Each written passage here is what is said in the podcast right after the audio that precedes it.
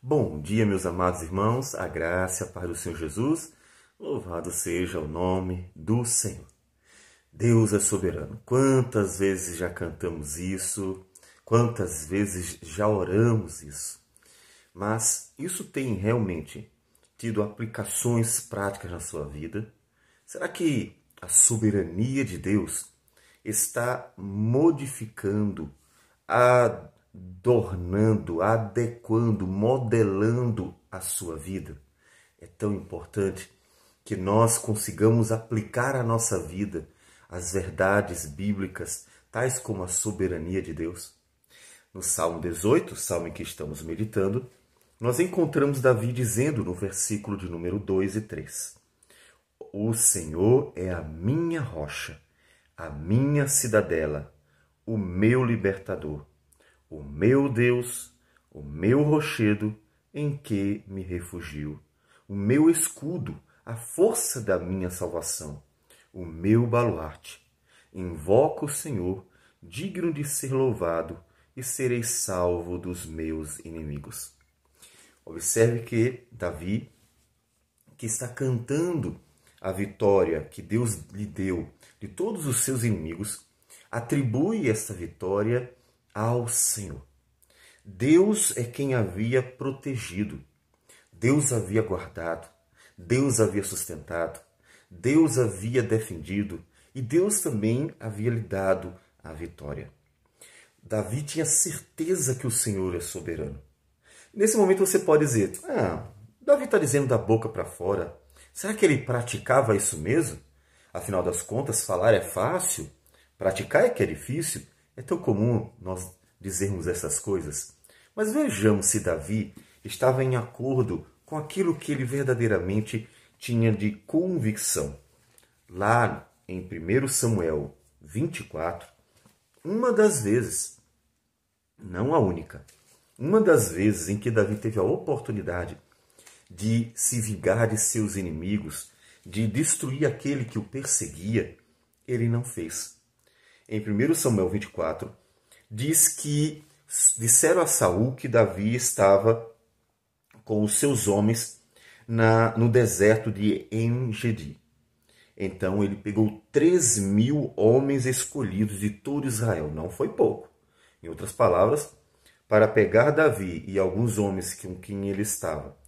Ele estava pegando tanta gente que o objetivo era simplesmente matar. Então ele foi atrás de Davi. Observe que Davi está em todo o direito de se defender, porque Saul está ali para matá-lo e Davi não fez nada. Davi não era um criminoso, Davi não perseguiu Saul, Davi não tentou algum tipo de é, é, iniciativa para tirar Saul do trono, nada, nada não houve nenhum tipo de iniciativa da parte de Davi para fazer mal ao rei Saul. E ele foi atrás de Davi com o propósito de pegar Davi e matá-lo mesmo. E diz o texto que ele chegou na região e então sentiu a vontade de aliviar o ventre. E sem saber, olha que coisa tremenda, o Deus que é soberano na prática, não só na teoria. E sem saber, ele entra exatamente na caverna onde estava Davi e os seus homens. Eles estavam ali, na caverna em que Saul entra para aliviar o ventre, sem saber que estava Davi. Então diz o texto que os homens de Davi, naquele momento, disseram: Hoje é o dia do qual o Senhor te disse: Eis que te entrego nas mãos o teu inimigo, e far-lhe-ás o que bem lhe te parecer. Levantou-se Davi, Davi e furtivamente cortou a orla do manto de Saul. Observe que ele tinha como matar Saul tranquilamente. Ele foi até as vestes, cortou a orla, mas naquele momento diz que sucedeu, porém, que depois sentiu Davi bater-lhe o coração por ter cortado a orla do manto de Saul e disse aos seus homens: O Senhor me guarde de que eu faça tal coisa ao meu senhor, isto é, que eu estenda a mão contra ele, pois é o ungido do Senhor. Com estas palavras, Davi conteve os seus homens e não lhes permitiu que se levantassem contra Saul. Retirando-se Saul da caverna, prosseguiu o seu caminho. Observe que Davi teve a oportunidade de agir com suas próprias mãos. Mas ele sabia que não deveria, porque foi Deus quem escolheu o Saul. Foi Deus quem o colocou como rei. E mesmo que ele fosse um mau rei, ele deveria esperar que o próprio Deus tirasse. Deus coloca, Deus tira. Portanto, ele botou em prática aquilo que ele cria. Mas e você? Tem colocado em prática o fato de a soberania de Deus ser uma verdade? De Deus ser o Senhor de toda a terra? Dele ser o Senhor da igreja e o único Senhor da igreja? A igreja não tem vários senhores como tentam. A igreja tem um único Senhor, que é Cristo. Você tem colocado em prática o fato de crer que Deus, de fato, governa com justiça, com poder, e que Deus tem poder para cuidar de nós? Todas essas verdades bíblicas que nos mostram o poder de Deus, a soberania de Deus, a, a graça de Deus, têm implicações para nossas vidas. Isso tem implicações para a forma como eu pastoreio.